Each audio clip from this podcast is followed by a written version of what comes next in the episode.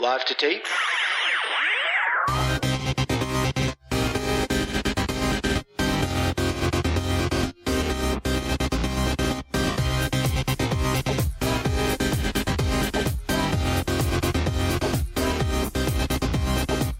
Welcome to Millennial episode 40. I'm Andrew.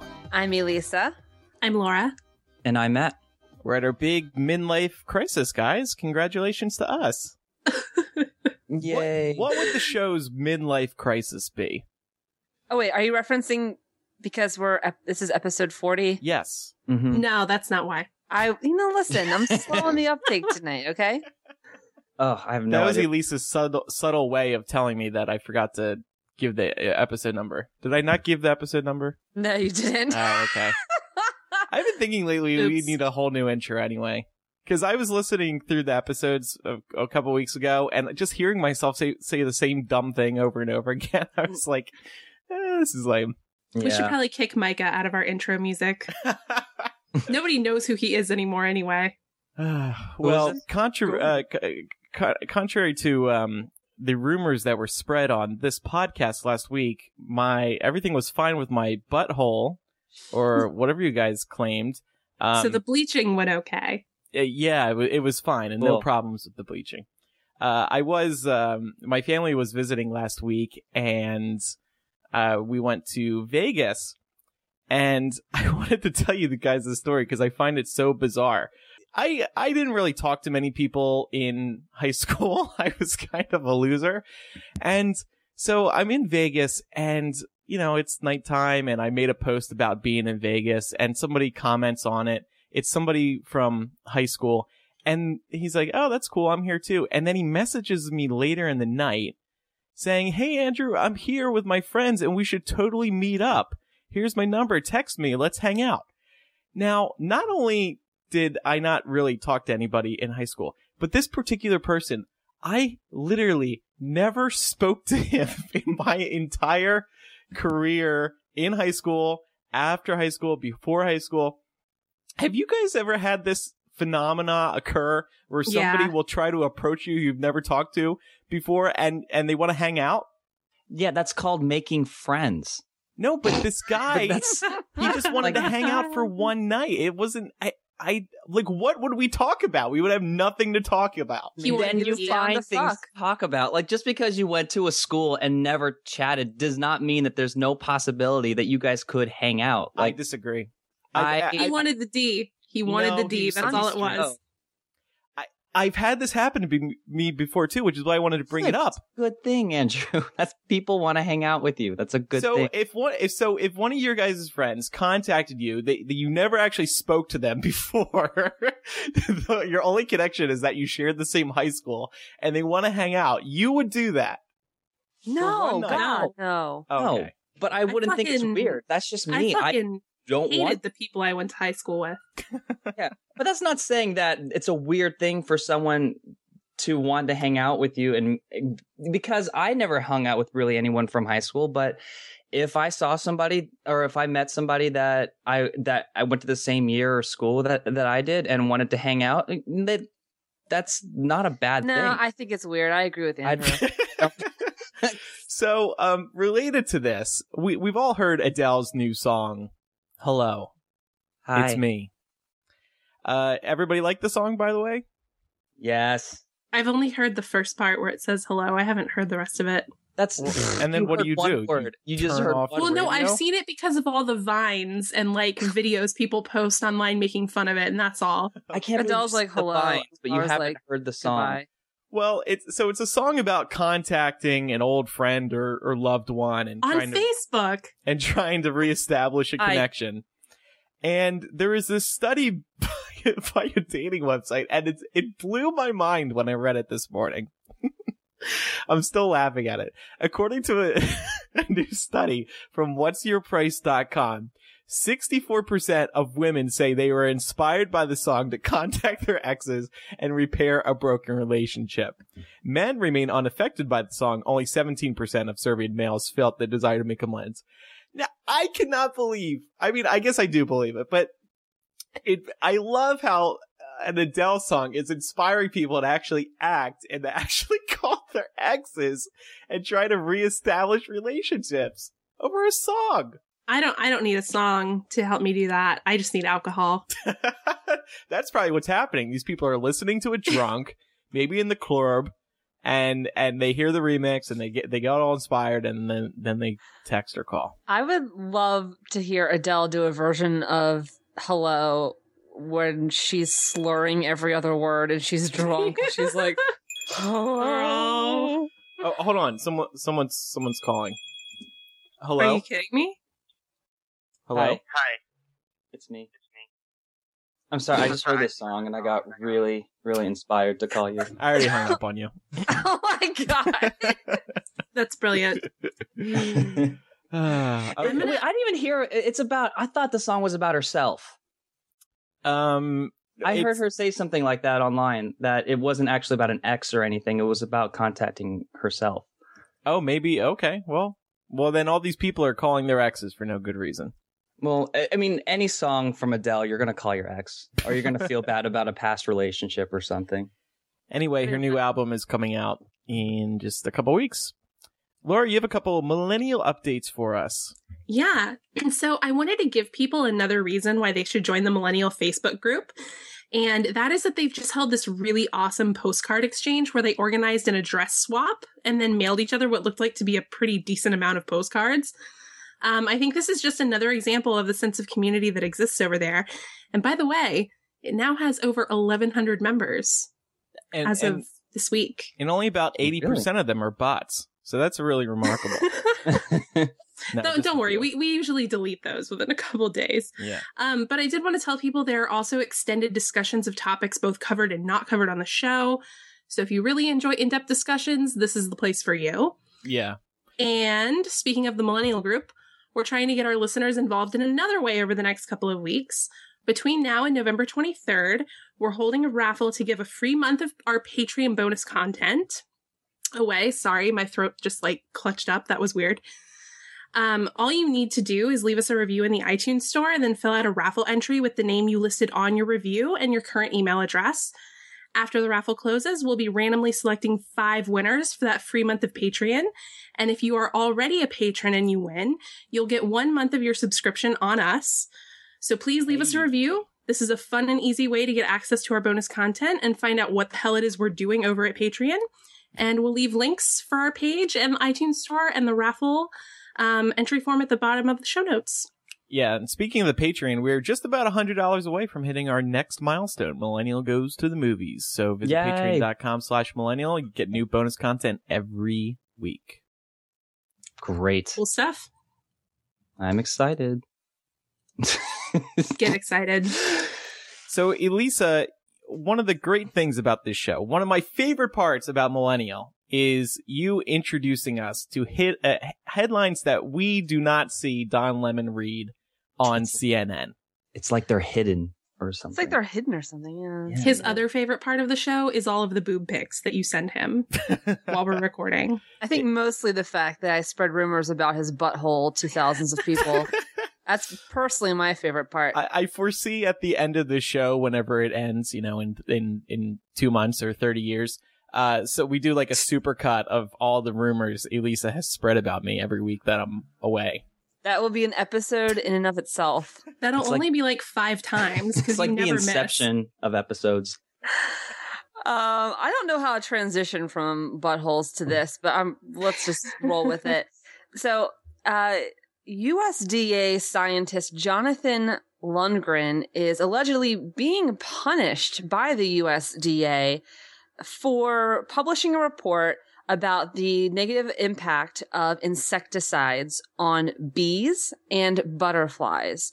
So, a little bit of backstory. Jonathan Lundgren was one of the USDA's top scientists. He was actually named last year their outstanding career research scientist. Um, oh, I'm sorry, he was named that in 2011. So he's had a tremendously successful, very popular career working at the USDA. But they asked him specifically not to publish his research about insecticides um, and he did anyway. And his research found that the most popular form of insecticides, neonicon, I'm going to butcher this, neonicotinoids, whatever. Close, yeah. Well, Ne- yeah, neon neonicotinoids. neonicotinoids. I think Rumpelstiltskin. neon Rumpelstiltskin. nicotinoids. the most popular form of insecticides that we use on all of our crops here in the United States um, kills bees and butterfly larvae, kills their babies, um, which explains why we have seen the bee population plummet in the past decade. Um, this is problematic, of course, because bees pollinate 90% of our food. They are the primary pollinator for 90% of our crops. So he published this report anyway, and according to him, he's now being punished by the USDA. He is being suspended from his job. Uh, he says that he has received some um, thinly veiled threats and what have you. And the USDA has responded that he was suspended because he was found to have been making some quote off color jokes in his private email communications with other staff who are also his friends. And he's just like, this is my private email. These are my friends. Why does that matter to my job? So he has a pretty good case to make, but the, it's ongoing. So that's what's happening. I'm keeping an eye on this because I'm always sort of fascinated by stories like this where it's so clear that the USDA in this case has an agenda. And their agenda, of course, is supposed to be protecting us. I mean, they're, you know, they're the the drug administration. They're like they're supposed to be uh, protecting us and thinking of our best interests. But in this case, it seems as though they're sort of in the back pocket of the agricultural industry who did not want this report published. hmm I, it's just it's real. Like I was reading the story too. The fact that that when they were going through his emails, uh, they put him on suspension because Mhm. of off a quote off color jokes, but none of the employees that were attached to the email had even complained or even mentioned Exactly. anything in the negative way. Like they they looked at their emails and says, "Oh, that's not really sensitive. You're going to be suspended." Exactly. That's that. That's a good point. Is that that the the the off color jokes that he was supposedly suspended for, the people he was joking around with didn't mind at all. In fact, they have since come to his defense. They've said, Mhm. "Wait, we're friends. We've been working with this guy for decades. We make jokes like this. I mean, the same way that you and I do, the same way that the four of us do." You know, and and they've come to his defense and they have actually demanded that he be reinstated and yada yada. But the USDA just hasn't done that yet. So, Mhm. I mean, it begs the question. I mean, I certainly have my theories. No one can know for sure, but it begs the question why? Why did the USDA so desperately not want this published when it's sort of in their charter that they would Mhm. want this published? I mean, it's good science. He was one of their top scientists, so it's credible. Why would they not want this published, guys? Laura, I what do you don't know. I don't I mean, I guess the first thing that I wonder is is there some company or corporation that produces these insecticides that has them in their back pocket? Probably. I mean, that's I the mean- first thing that jumps to mind. I don't- And this just doesn't look good that these insecticides are killing these these you know the bees and the butterflies. It's just it's it's not good. No, I mean, just recently too, it's become a pretty big.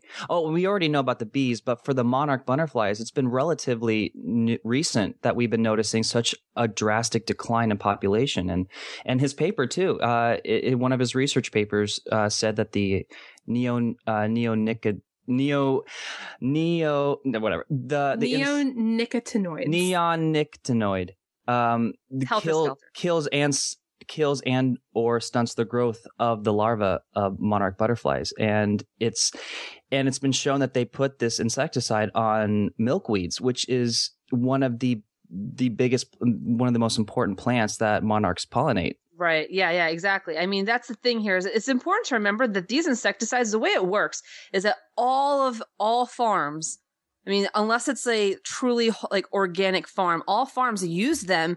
They spray them on all the crops and on all the soil. And the way it works is that the soil absorbs the the chemicals And mm. then the plants themselves absorb the chemicals through the soil. And so it's in every leaf.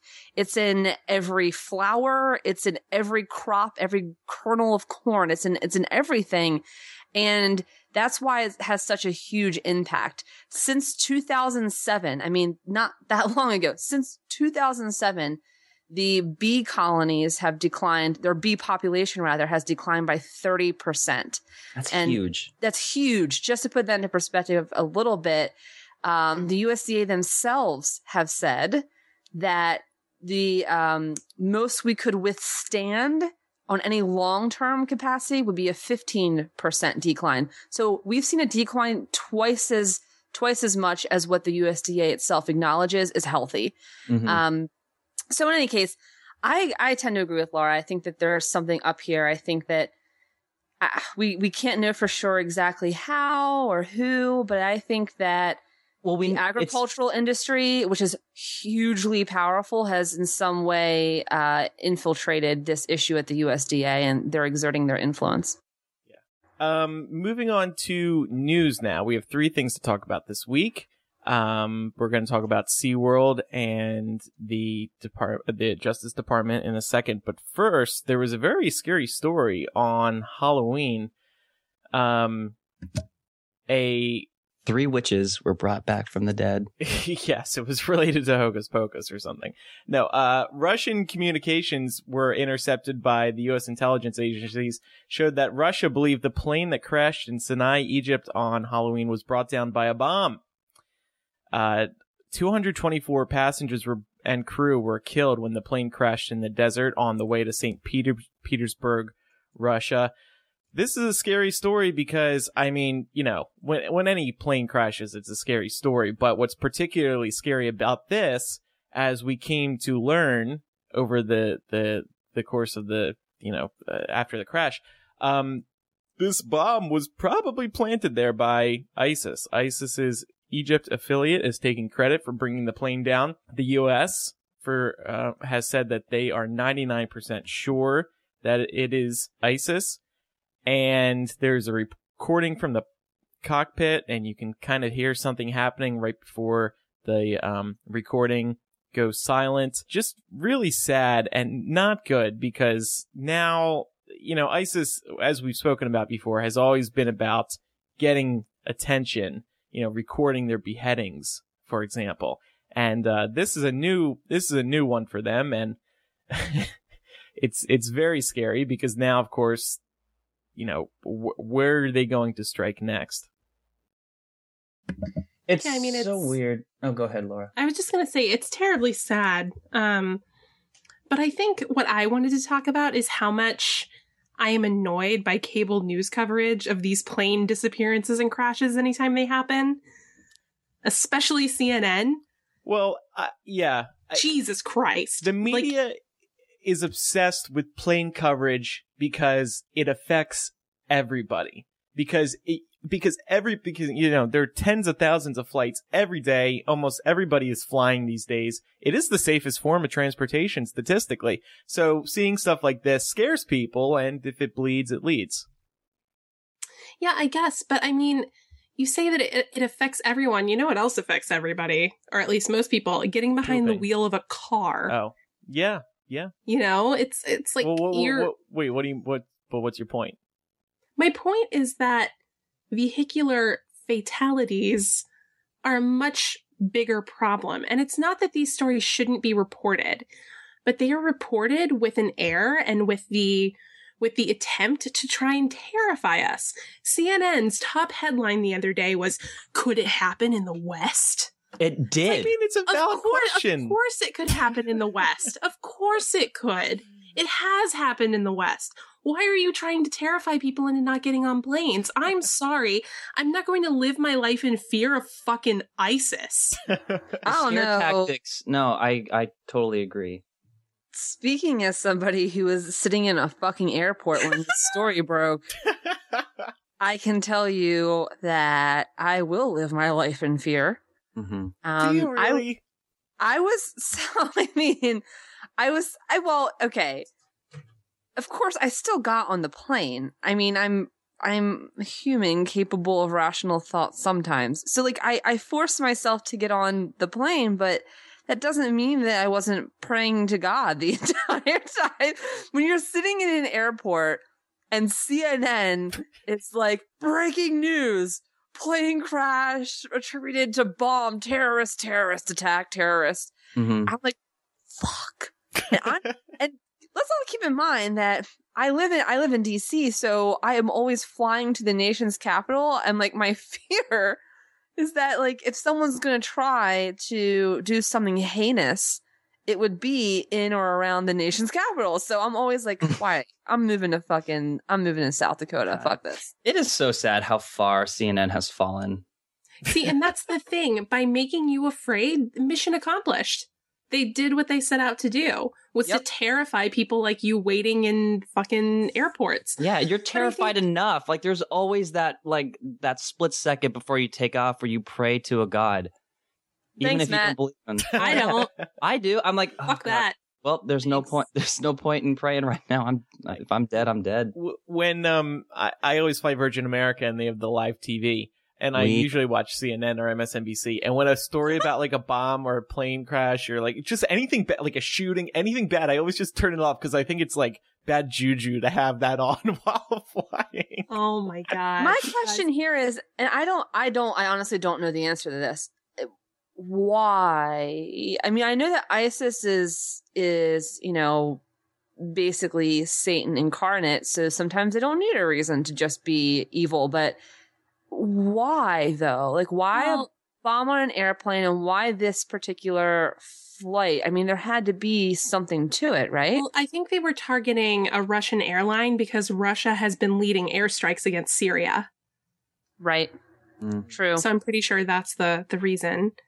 And, I think so- you know the difference is too like some people have been asking like, well, I wonder why they didn't target a plane full of Americans. And I'm like, well, how many Americans are flying back and forth to Egypt right now? Like realistically. Yeah, Yeah. Well, But- and I'm reading here, uh, U.S. air carriers for years have avoided flying into or out of Sharm al Sheikh Airport because of long-standing worries about security at the facility. So, Mhm. it's so funny too. It's inter- well, not really funny, but it's interesting to know that if any of you watch Homeland, like this situation happened on a recent episode too, where where an, a large Airbus got exploded right after takeoff. No spoilers. I'm not gonna say what, what else happened, but that's and what Carrie happened. dies. No, Um, yeah, that that that it's it's a scary story for sure. Uh, I hopefully, will. I, I will happen say. again. I'm sorry. Last thing. In all seriousness, for Americans or you know, not just Americans, but anyone, Western Europe, whatever. Assuming you don't, assuming you live in a place that actually has airport security, you like Andrew was pointing out, you should rest easy knowing that this happened because of vulnerabilities. Um, I mean, primarily because of ISIS, but also because there are vulnerabilities in the facilities and the security. They don't make you like say what you will about the TSA and taking off your shoes and all that kind of shit, and I could say a lot. I will fucking strip naked. I will bare everything if it means that there's even a fraction of a chance that it improves our safety. You do realize that the TSA fails at detecting like 95% of the fake bombs they put I through? do. yeah, that's a whole other dis- Okay, I was going to say but I don't trust TSA is kind of pointless, to I- be I honest with you. Know the stats, but it makes me feel better mentally. Well, that's Mhm. what they want. They want the illusion of security. that they're doing something. I'm good with it. Please have your shoes off and all electronics out of your bag, please. Unless you're 75 or older, because then you can't be a terrorist. You're that seems like and such a loophole. I know, like for the for the people who really have nothing else to live for, right. like you're Yeah. letting them just walk on. Right. Gonna die anyways next month. I'll carry this bomb on for you, ISIS. Sure. oh my god. God. And, And the NSA from is now following our show. All right, Matt. All right, okay, story? so I'm gonna move on. So thank God, thank you guys for giving me like the the uplifting news for the past few episodes. I feel like I'm the only one who has positive shit to say. So for the five of you who have been waiting for an update for uh, from the whole shitstorm that was SeaWorld, the national water park treasure that is, we finally have some news. In a move to rebuild its brand and fight its declining attendance, the SeaWorld of San Diego will phase out its traditional Shamu show and replace it with one that is less about tricks and more about orcas in natural behaviors in the wild or in just a tank. So, this will not happen until next year. But actually, no, they will stop in next year. They will stop doing the Shamu show in San Diego next year. And then in 2017, they're going to start doing a sort of watch and learn show that's going on. You This was like- big news earlier this week because in light of Blackfish, that documentary that has ran on CNN a billion times and I think it was in theaters for a bit. Blackfish, as we all know, exposed SeaWorld, uh, you know, poorly tr- mis- uh, treating the orca whales and, you know, just really making you hate SeaWorld generally. So SeaWorld's been under a lot of fire over the past few years. And even though they're still going to be holding their killer whales, this is still it's not, it's not, it's not a solution. It's kind of like a step sideways. Um, but at least they're not making the orca whales being a talent show anymore. I mean, I know some people are saying that this isn't, this isn't that, um, this isn't like, we shouldn't be applauding SeaWorld for this, but I think we should a little bit because the Mm. talent shows have been there forever. And now at least they're not going to be flipping up in the air and splashing the audience and all that other shit. well, this need- this this is my. Pro- I'm sorry, Laura. Go ahead. I was just going to say, they need to stop breeding whales in captivity. There's no reason for them to do that. SeaWorld could become a rehabilitation center where they remove whales from the wild that would otherwise die out there. Right? Like, mm-hmm. there's no reason for them to be breeding whales and then keeping perfectly healthy animals in captivity. Of course, at this point, the ones that are in captivity, they could never actually re, you know, put them back in the wild because they'd never survive. But Mhm. my point is they need to stop doing that and become a conservation and a rehabilitation center only. I agree. This this is my big problem with the story. Like we talked about this on a previous episode earlier in the year when they were talking about um doing something different in the theme park, and uh, it was they were going to build a hundred million dollar. They had this hundred million dollar plan to nearly double the the killer whale whale tanks in the park. Well, that's being shelved for this. They're not going to do this anymore, or at least not until they have a a a better idea or feel more comfortable putting that money in to to this park. But Well, yeah, I think I think they still may build bigger tanks. It's just not under the same plan that they announced that we right, spoke about yeah, they said they're going to shelf the idea they had previously and go with this mainly because now because that can still make money for them. The thing the the problem I have with this though is that they are they are planning on doing a show where. y- you can where they can sh- give you facts and give you a sort of kind of instructional show about orcas in the wild but you can't do that when you have orcas in a tank that have been bred there that have they don't act the same way they do in the wild you're, Yeah, you're still- basically seeing a live almost like a comatose version of what you would see in the wild right. and they're not doing this anywhere else they're only doing it in san diego so the other parks in the country aren't going to see any of this Yet.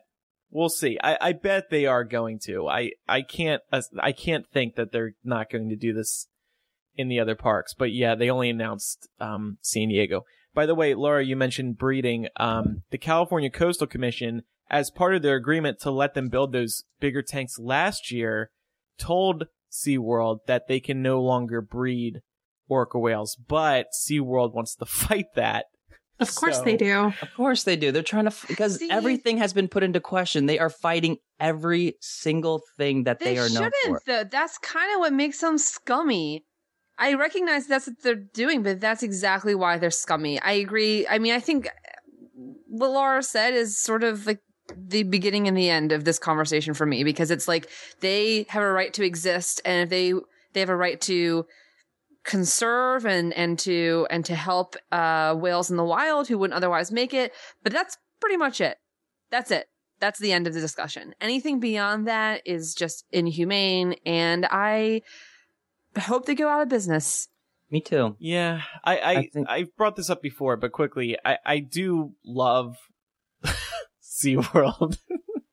I grew up like being obsessed with SeaWorld, so they still hold a little place in my heart. I, I can't get rid of it, and I kind of oh. do want to go to SeaWorld San Diego. I mean, that's nostalgia. That's understandable. And I mm-hmm. will also say there is something positive to be said about exposing young children to wildlife because then they Yes. take an interest in it. They take an interest and they want to conserve and they become fascinated with the whales and what have you. Mhm. So there's something to be said for that. I'm not saying that that's not very important. I'm just saying they can achieve that end without breeding in captivity. Right. Mhm. They should. I mean, to be more humane, since the the the mammals that have been bred in captivity, such as uh, the whales, they can't they can't be let loose in the wild anymore because they they would die. They they couldn't. So they should they should try to go towards a more you know sanctuary for these for these animals as opposed to a theme park who put on shows.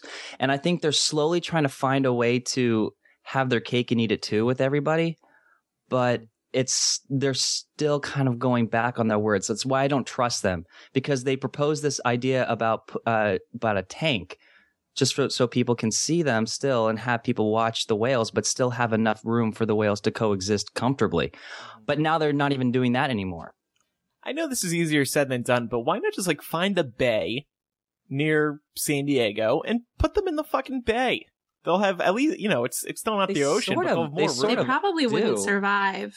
Um, what I have seen some proposals from people have been that you should actually find a cove and then net the cove off so that nothing can get in and they can't get out. What's right, the so they're- between they're- a cove and a bay? Like uh, like it's well, just a bay a the bay is much wider. You can't actually rope off a bay. Yeah. Hmm. Depends on what. I think that's what Andrew talking meant about. is like a cove. Yeah. Yeah, just some- wrong yeah. terminology. Yeah. Same thing. They, ch- I I just want them to stop t- making it like a tourist attraction, like as Disney, and make it more like a zoo, or or a sanctuary where you can you can see these animals that can't be let loose in the wild, but you still get to see these animals up close. Well, the um the Justice Department has actually had to make some adjustments to the way they to their prison too. Yeah, exactly. um, so they recently released 6,000 prisoners in an effort to acknowledge the ridiculous mandatory minimums implemented during the 80s and 90s um, our justice system still employs. Now, not only are these 6,000 prisoners non-violent drug offenders, but many of them were first-time offenders when they were imprisoned. So first, Let's talk about mandatory minimums. For those who don't know, mandatory minimums are fixed sentences associated with certain crimes. So, for example, federal law dictates that the mandatory minimum sentence for a first time offender possessing one kilogram of heroin, five kilos of cocaine, or 280 grams of crack, um, and a number of other drugs is 10 years for a first time offender. The minimum prison sentence for a second offense is 20 years, and a third offense calls for life in prison. Now, I want to get your guys' thoughts. A little harsh, maybe? Yeah, yeah. it's a little harsh. You know what's funny too is that this was this was implemented by uh by President Clinton. Yeah. And that's Um, actually one of the big things that opponents of Hillary bring up at this point, right? Is Not that voting, Mhm. for her now. Like you know your Any your excuse, husband is but yeah. responsible for this are you going to fix it and she kind of doesn't give a super concrete answer It's it- well, that's a difficult question to answer because you don't want to you don't want to seem like you're you're going against your husband because then the family values people will will jump all I- over that. Uh, th- I think it has more to do with the fact that this is a nuanced issue and people don't get that. People Right. want to deal in terms of black and white. And I think that prison reform and mandatory minimums is something that requires genuine thought and analysis. Whereas a lot of people just sort of like to bleat out their bumper sticker wisdom, like tough on crime, zero tolerance. They just like they just like the bumper sticker shit and like that's all that they need to get on with life. And Mhm. so I think it's more about the fact that Hillary and all of them are battling that because if she comes out if she comes out in favor of prison reform, she'll be painted by a lot of people as being soft on crime, which Mhm. as a Democrat, as a liberal is easy prey. exactly Uh, Yeah. What what really concerns me about this story about all these all, all, all these inmates being released is that it is going to be like it's not so much them being in prison it's it's more of them trying to live a life outside of prison now because does this mean that when if if if if one of these if one of these inmates who got released, uh, and they are trying to find a job and they are filling out a job application, what do they what do they check when they say have you ever been uh have you ever have you ever been committed of a felony or a crime? And Yes, if they they release have. this, does yeah he does, but it doesn't. They do, but it's not. But it's not. But it's no longer a felony anymore. But you can't you can't write that in a yes or no checkbox question. So wait, I'm sorry. Just to get back to the original thing, Laura, you're saying okay, six thousand prisoners were just released en masse, mandatory minimums. Were you going somewhere else with that too? Well, I wanted to talk about the communities that mandatory minimums sort of affect disproportionately. Um, so uh, it's really it's something that we should consider, and it's that they disproportionately affect communities of color. So anyone who has grown up in a largely middle or middle upper class white community knows that white people are just as guilty of possessing and dealing drugs. They're just not as likely to get caught, Mm-hmm. right? So, or if they are, Mhm. they're more likely to have the type of socioeconomic mobility to allow them to get the sentence reduced Yeah. or even thrown out entirely. I can so vouch for that. that right, so that that's one of the big criticisms of mandatory minimums is that they're not actually getting everybody. Some people assert that this is just another way of discriminating against particularly black and latino communities. Yeah, there's so this was actually just modified slightly um, this year, but up until this year, a hundred grams of cocaine came with the exact same sentence as only one gram of crack, and crack is something that is, you know, more statistically more likely to be used by African Americans, whereas cocaine is statistically more likely to be used by white people. But it's the same drug. Right. So it's literally like you have to have a hundred times more cocaine uh, to get the exact same sentence as just one gram of crack. And so that's why people say that mandatory minimums are racist. Yeah. See, so the other thing to Hillary- consider just real quick, if Hillary were to present information like this, or or, you know what Laura, what you've been saying, I think she could come up with a good case here and keep people on her side, and and and not be accused of being uh soft on crime. I think I think you overestimate pe- Mhm. people. Well, Particularly the they're gonna American complain, public. 'cause Yeah. they complain about everything, but just just stick it out, and maybe it'll pay off. That th- yes. And I did want to add in here actually that one third of the uh, 6,000 prisoners are undocumented immigrants, and they are actually going to all be deported. Well, Well, that's fuck. not good. So, well, I don't. Way I to mean, bring everybody down, Lord Jesus. no, I mean, I'm just. I, I think it's an interesting question because, of course, I think I'm going to use Elisa's favorite word here. I think there's a lot of nuance that should be considered in cases like these. And again, I don't necessarily know that I believe that we should just throw this blanket generalization over 2,000 people, right? And say, get out. Because, like, you never know. Like, you could literally go to jail if you had a certain amount of marijuana. Right. right. Like, I don't really know that that's worth being deported over, personally speaking. I think we can make this all a whole hell of a lot easier by just legalizing drugs rather than making the shit illegal and driving the whole damn thing into the black market.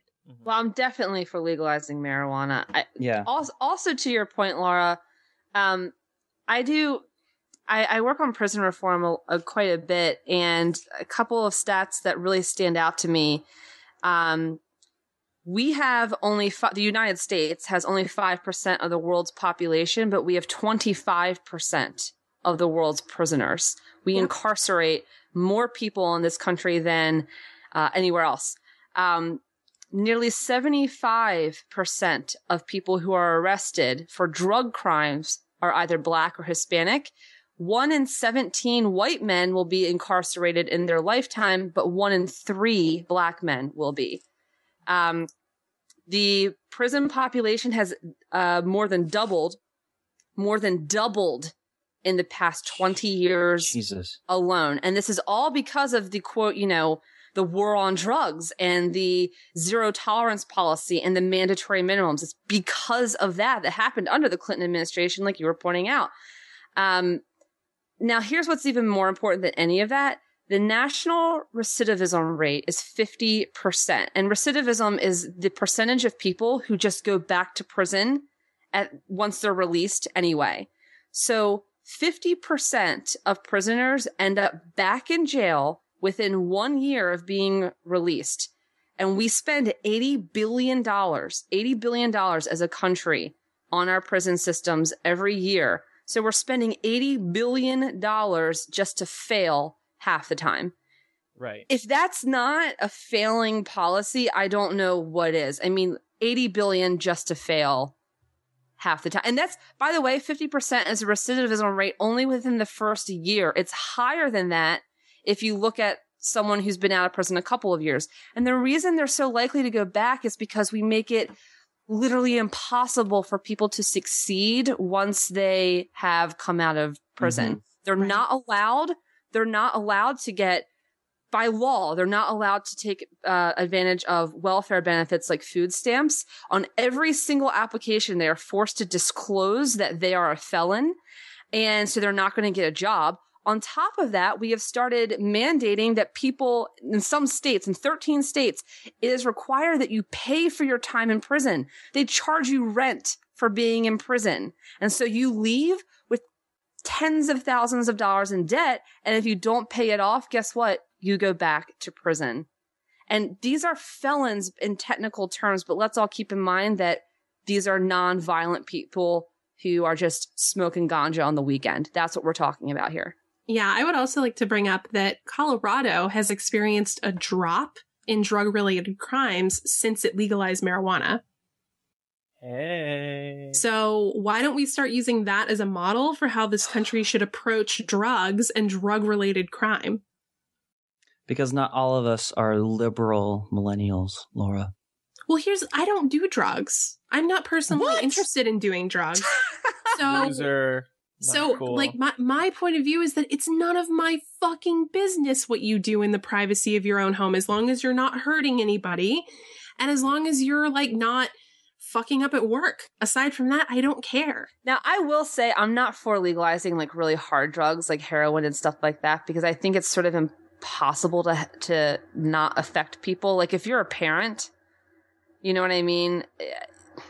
Right. Technically, you're doing it in your own home, but how great of an impact is that on like do you know what I'm saying? Like I don't know. I Yeah. Like my point is that people who are doing heroin with kids in their homes are already doing it. You know what I mm-hmm. mean? Well, okay, so it shouldn't be legalized, but you shouldn't be thrown in jail either. Exactly. This my this is my personal thing is that I, I I'm for legalizing marijuana, not really for anything else at the moment, but like the point is to me is not to say drugs are great. Everybody go have at it. My point is that is to simply say that just because you've done drugs doesn't mean you deserve the incredible burden and punishment that our justice system puts on you. Like Yeah. this shit should be reserved for like actual felons, like murderers and shit. Yeah, absolutely. And there are mandatory minimums that are associated with drug related activities that resulted in death hmm or resulted in bodily harm. And I think that's quite different, right? Yeah, that's a diff. Yes, That's a completely different ballgame. But I'm not about to say that the coked up asshole down the street needs to be in jail. He needs help of some Yeah. sort. Perhaps we can start putting some of that money that we put into our jails into some kind of social program to help this person. Mm-hmm. yeah, Yeah, to the mental health system. Yes. it's called it's called corrections for a reason, in theory. Well, pe- people who should be thrown in jail, murderers, and also I would really like to see high school acquaintances who try to contact you after eight years be thrown in jail because I really don't like that. Mandatory minimum. mandatory for years. minimums for Facebook stalking. There should be a mandatory minimum for anybody who still Facebook pokes. You get those every now and then. Somebody pokes you, and it's like, dude, it is not 2007. Yeah, don't throw me in jail though for Facebook stalking because I I would I would be in prison for life. We know, Andrew. So For life. let's let's let's let's let's try to uh lighten the mood a little bit here. I want to play no context. We haven't played this game in a little while, but Mhm. this is this is where we well Andrew has some songs lined up. The rest of us have no idea what the songs are. You're going to play them, Andrew, and our job is to connect them back to the news stories that we've been discussing. Okay. Uh, somebody want to go first, or are we just doing it as a group? I'll Uh, go first. Okay, Laura. I sorry, I have to play this one. We'll Oh, just get it out of the way. I'm sorry. God damn it. play the whole thing. Hello, it's me. I was wondering if after all these years you'd like to meet to go over everything.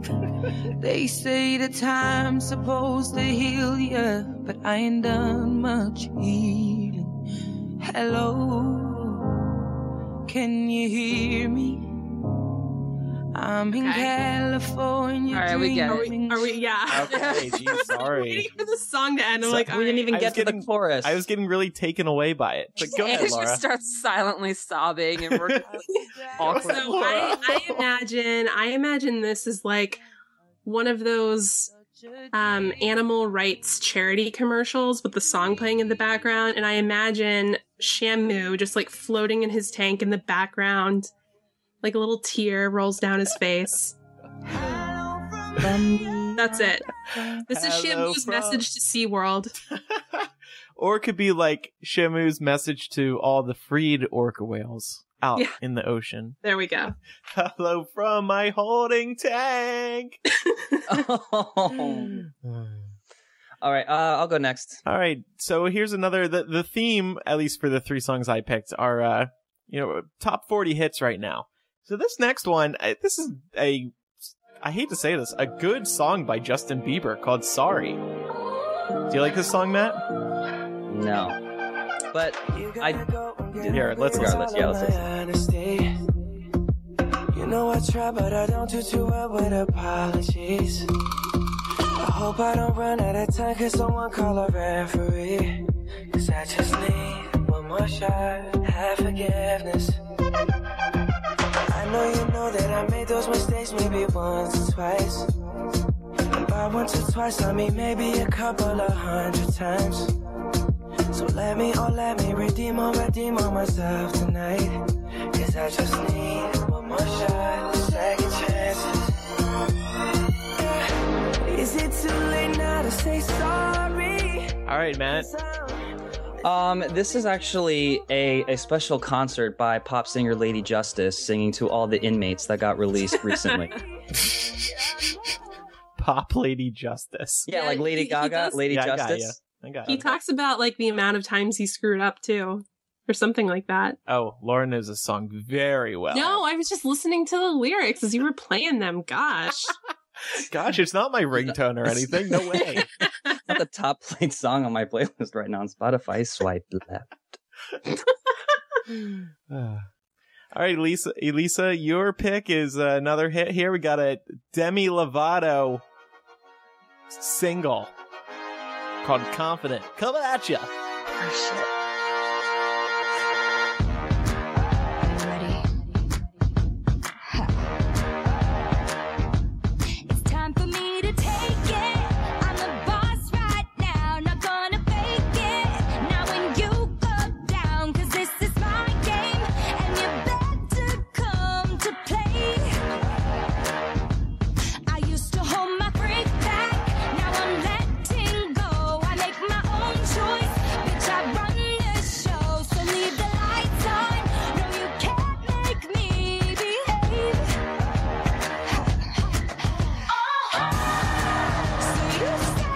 so, so we, we we fast forward to the chorus, and what's wrong with being confident? Nothing. I I like to imagine that this is the theme song that those 6,000 prisoners sort of break out to in like a Michael Jackson style dance off as they all just shimmy out of the correctional facility. Is that too much? Yeah, no, that's good. What's wrong No. with being confident? I can I can be confident in my drug use. no, I don't. I don't. I don't. I think you missed what Elisa was saying. Oh, Let be very clear, that's not what I mean. I'm saying, like, you know, it's a celebratory song. It's Yeah, like, what's you wrong know, being confident about yourself No, after I- I- prison? I get, I get you, I get you. But once you're free and you march out, whatever.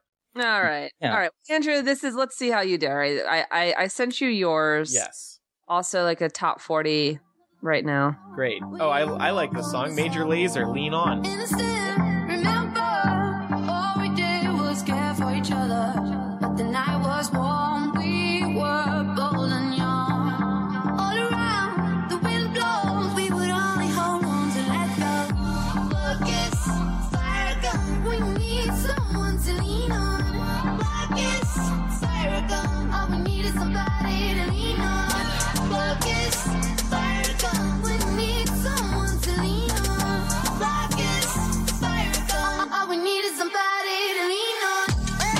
Goes back to the first song in our no context game. Um, this is about all those people who called their exes after hearing Adele's "Hello" and realizing that they need somebody to lean on.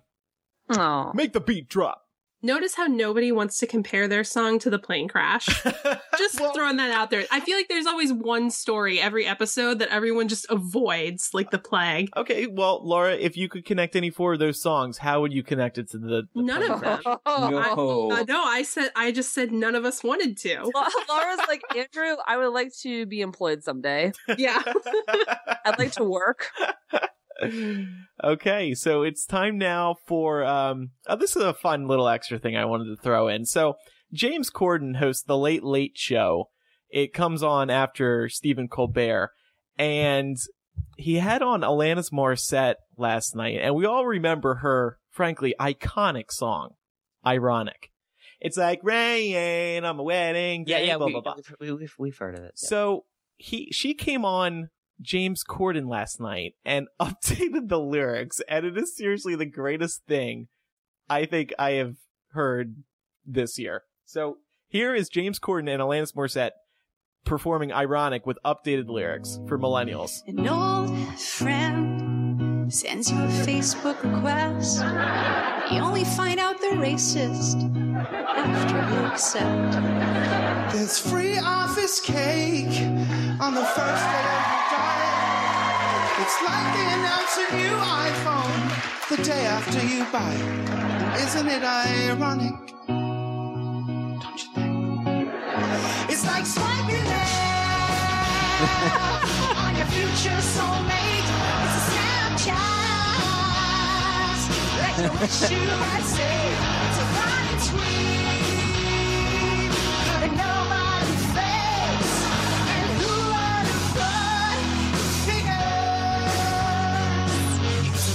Jam when you try to use. A no smoking sign you brought your vape. It's 10,000 male late night hosts when all you want is just one woman, seriously. Singing the duet of your dreams and then Alanis Morissette shouting at you. Isn't it ironic? Don't you think? A little too ironic. And yeah, I really do think it's like a first class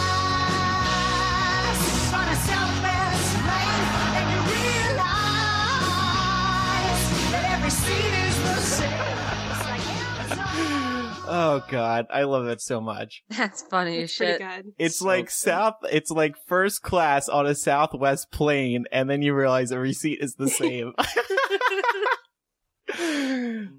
Okay, I like Uh, Southwest. that that song hits a little too close to home. I hate when I write a good tweet and nobody favorites it. I know. I wonder how many people in our generation are going to include swiping left in their wedding vows. Oh god. I'm so glad I sw- swiped left on you, baby. I told four you out though. of four millennial hosts, that's for sure. Okay, so now for the confessional. We haven't done this in a few weeks, so we wanted to get back to it. Elisa has the first one. So this one says, when I was 13, I got drunk for the first time. I was drinking with family and I was with my 26 year old cousin who was also drunk. We ended up making out and he felt up my breasts and I still feel guilty to this day about it and I don't know what to do. Don't bring it up sh- to anyone. no, you shouldn't feel guilty. You were a child. Yeah. Your cousin was literally twice your age. Yeah. So That's mean, yeah, fucking you, gross. you shouldn't feel guilty. You were molested. Exactly. Let's call a spade a spade. Mm-hmm. And I realize that you were both drunk, and I I I I understand that. Um, but yeah, there's there's I, I know you know this already, but hopefully it helps to hear someone else say it. Is you did nothing wrong here, and you you have nothing to feel guilty Mhm. about. Um, I really hope you you you don't. But in terms of what to do about it, I, I think you do whatever you think is going to bring you peace of mind. Mhm. And if that means talking to somebody, then you should absolutely talk to somebody. You should tell your mother, your sibling, a best friend, your aunt, whoever it is that you trust and feel comfortable with.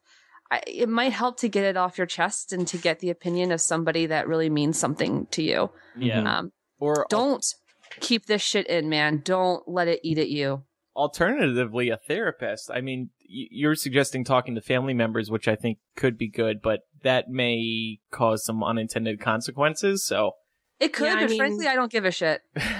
I mean, not Well, to be I mean, like I a don't. lot of It's person's responsibility. Uh, no, and it's it's not this person's responsibility, but I think also we'd have to take into account that maybe they don't want to cause a big rift in their family, and that's understandable too. hmm You know, I think Yeah, sometimes sort of in these circumstances, you might feel like that could actually make it worse for you. And you know, maybe maybe they don't. Maybe they feel like talking to a family member would be helpful. But I also think the nice thing about talking to a counselor or a therapist is you get a completely objective Yes. third party point of view. Right And it's a safe space for you to say whatever you need to say, and you can say it without fearing judgment. You can say it without fearing they're going to tell somebody else. Yeah, I think that's that's one of the biggest parts too. Is that ha- having to go through a, the the the process of you know closure and everything without having to worry about the wrong party getting involved. hmm Mm-hmm. okay so let's move on to the second one Okay, next one. Here we go. I have never said this or thought this or typed this to really admit it to myself. I'm a lesbian. So even though this is anonymous, it is really important to me to say to someone, and most importantly, myself. I hope that admitting this wonderful fact about me is just going to be one step to living life as I want to and not in fear. We love you. yeah and Just wanna is say that. Wonderful. That's fantastic. hmm And you know, we've had a couple of confessionals like this before, but we we wanted to read this one because if if it makes you feel good to get it out there and maybe have it read, even if it's anonymous, then that's great. I love I love that they say this wonderful fact about me. Like to me that just Yeah. it's it really shows that hmm when somebody arrives at that point of acceptance and love for themselves. Yeah, and it resonates too f- It to really other people. does. And We're very happy for you. a little tip that I think I've brought up before, if you do end up telling somebody whenever you're ready for that to be, you will find it very comforting once you do to know that you have somebody on your side. And then you can use that comfort to tell somebody else and then somebody else, somebody else. uh, And then you have all these other people who are on your side and it becomes easier and easier to come out. So just keep that in mind for whenever you're ready. Okay, so it's time now for Surprise Bitch as we get to the end of the show here. Laura, pick a number between 1 and 378. Ooh. Let's do number 5. You know, the uh, Republican presidential b- debate just kicked off, and this caller may be watching. Ooh. Oh my goodness. Well, if knows? they don't, then there'll, there'll be 18 other ones to watch. Can you tell us the caller's name? That is Ish. Ish. I'm ho- I hope I'm pronouncing that right. She has as her he or she has as her name I S H. You know, this person signed up in January, so Your call has been forwarded Oh, to an no. automatic, Automatic voice message they may system. not even be Nine alive. four. They forgot they're a patron at this point. Not available. At the tone, please record your message. Can I do it? Yeah. Ish, this is me, Donald Trump. I called you to make sure you were watching the debate, and I can tell you are. So good on you. You're a great American. You know how to make America great again. Thank you. Oh, well P.S. I'm gay. Okay, goodbye. I'm surprised you didn't say loser or something. You're a loser. Loser. The All best right. part is we didn't even say it was us. So I know. I didn't say anything. I was waiting for. Okay. That's half the fun. We're like, I was. we're if they're not going to answer, then we get to prank them. We're gonna read a story tomorrow on CNN, like Donald Trump calls innocent young child or something.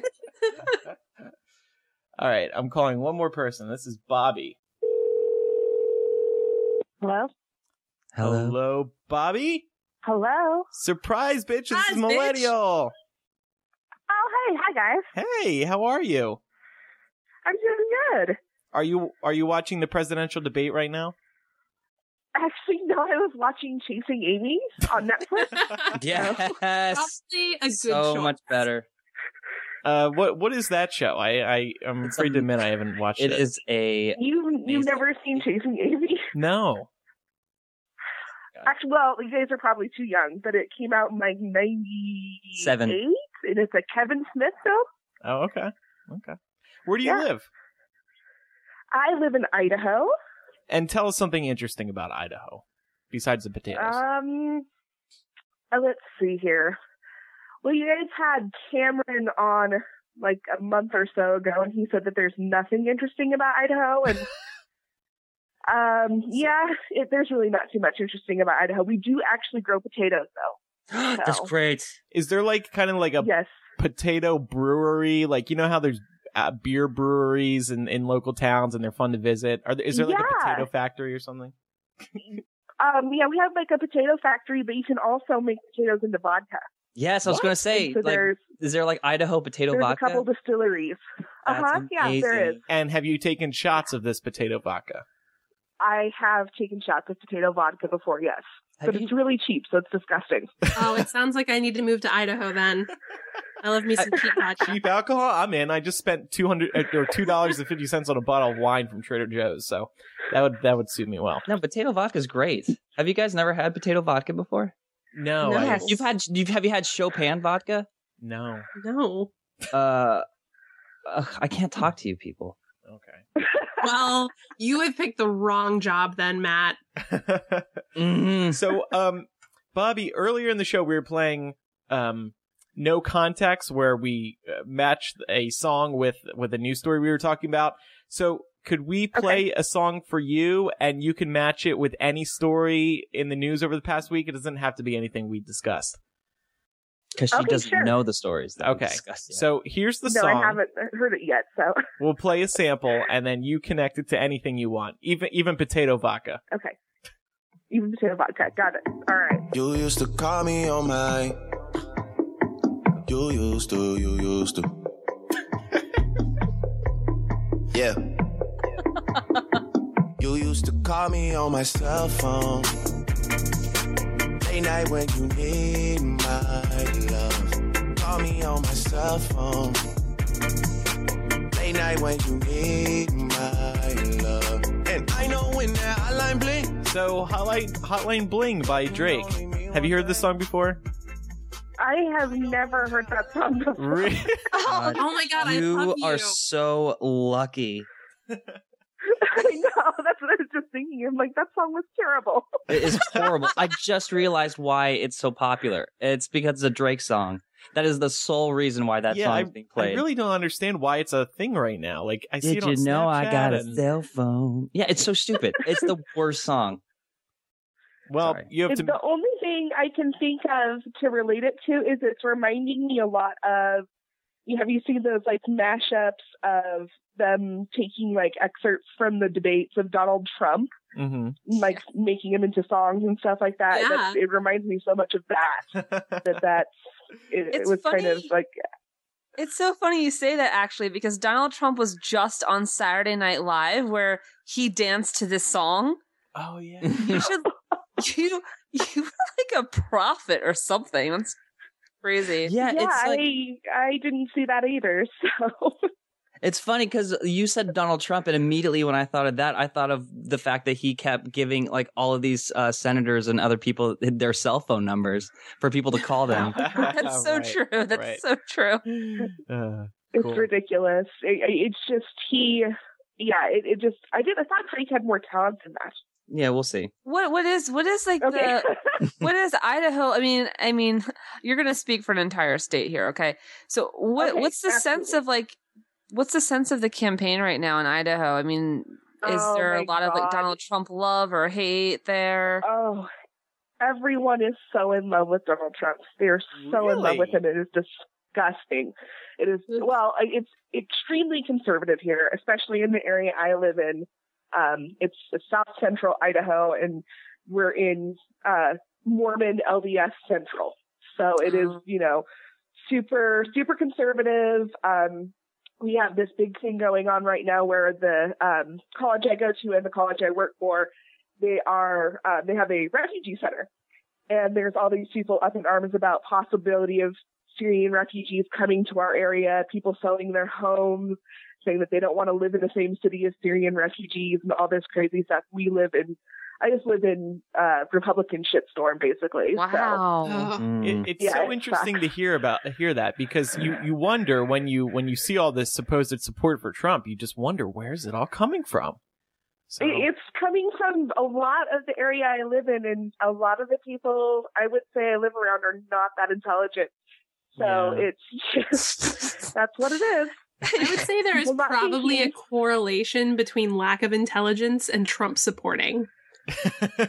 yes, There could I be a think connection. a lot of it has to, yeah, I think a lot of it just has to do with hate mongering. Um, as you know, the area I live in is so conservative and predominantly white, hmm and people are just afraid of, you know, the new ethnicity groups that are coming into the United States. yeah. How- it's well, it's all really sad. really it's very foreign to them. Like all they have is is the Yeah, media to tell them what to what to think. So it's extremely foreign and we have a foreign and we have a lot of migrant um, Hispanic workers in this area and that's kind of been a contentious thing in our area as well. So How is that for you? kind It doesn't leads in. it doesn't sound at all like you're a uh, crazy Trump supporter. So how is that no, no. how is that for you living living amongst the dead? it's it's crazy. I you know I was raised in a very um, liberal household for the area, and both sides of my family are incredibly liberal. And I just kind of you really have to watch what you say wherever you go because you never know who you're going to offend. You never know if your boss feels a certain way or if your coworker here feels a certain way, and they're going to become upset by you know making an off political comment or making a comment about how you know, it's irritating that everyone's against the refugees and stuff like that. It's it's it's a difficult situation to be in a wash of conservative religious beliefs when you are neither of those things. Mm. I feel your pain. yeah, Bobby, you're from you, the s- south, so you probably understand. Yes, Yep. exactly. Bobby. Thank you so much for sharing all that. That, that was Thanks. very interesting, and thank you for your support. And uh, we hope you continue to enjoy watching Chasing Amy. Oh yeah, absolutely. Thanks, guys. Colin. No problem. Thank Take- you. take Thank you for potato your shot for us. support. Love talking to you. All right. Bye. bye. Bye. I seriously want to take a shot of potato vodka. It's I mean it's it's good. Like it's just I mean it's the same. It's vodka, but um it's it's really smooth. I usually It'll get you potato drunk. vodka. That's all and that it's matters. it's gluten free vodka too. That's why it's it's Ooh. popular. in Ah. That's what's important. Well, for yeah. millennials, that's that's very important. Yeah. Mhm. Mm-mm. I love me some gluten. You know how else you can get drunk? By visiting the Millennial website, millennialshow.com. And on the homepage there, don't ask, just just just let it go. On the homepage there, you'll see a link to take our Patreon survey. If you scroll down and go down a couple posts, you'll see it. Uh, we're still accepting survey entries. We would love to hear what you think of the Patreon, about what you would like to see us do for the Patreon, because we want to grow it. We want to make it as good as it can be. We want everybody to sign up and, and get what they want. So visit millennial, millennialshow.com and click on the Patreon survey link. And speaking of millennial plugs, you can go to twitter.com slash millennial show and facebook.com slash millennial show to follow us on our social media. And don't else? forget to leave. Yeah, I was going to say, don't forget to leave us a review in the iTunes store and then enter our raffle, which will be ending on November 23rd. Yeah, and we'll start doing that from time to time, doing those raffles to to give back a little bit. Yeah, Thank- because we're that's how uh, we're like that. Yeah, we're like that. We give back. I will open up parts of my body for all of you. You Again? do already. I wasn't That's speaking not to a you. novelty anymore. I was speaking to Bobby and and all the other listeners. oh, okay. Oh, don't go down that road, guys. Thank you everybody for listening. We'll see you next time for episode 41. I'm Andrew. I'm Elisa. I'm Laura. And I'm still Matt. Bye everybody. You used to call me on my. Bye. You used to, you used to. Yeah. You used to call me on my cell phone.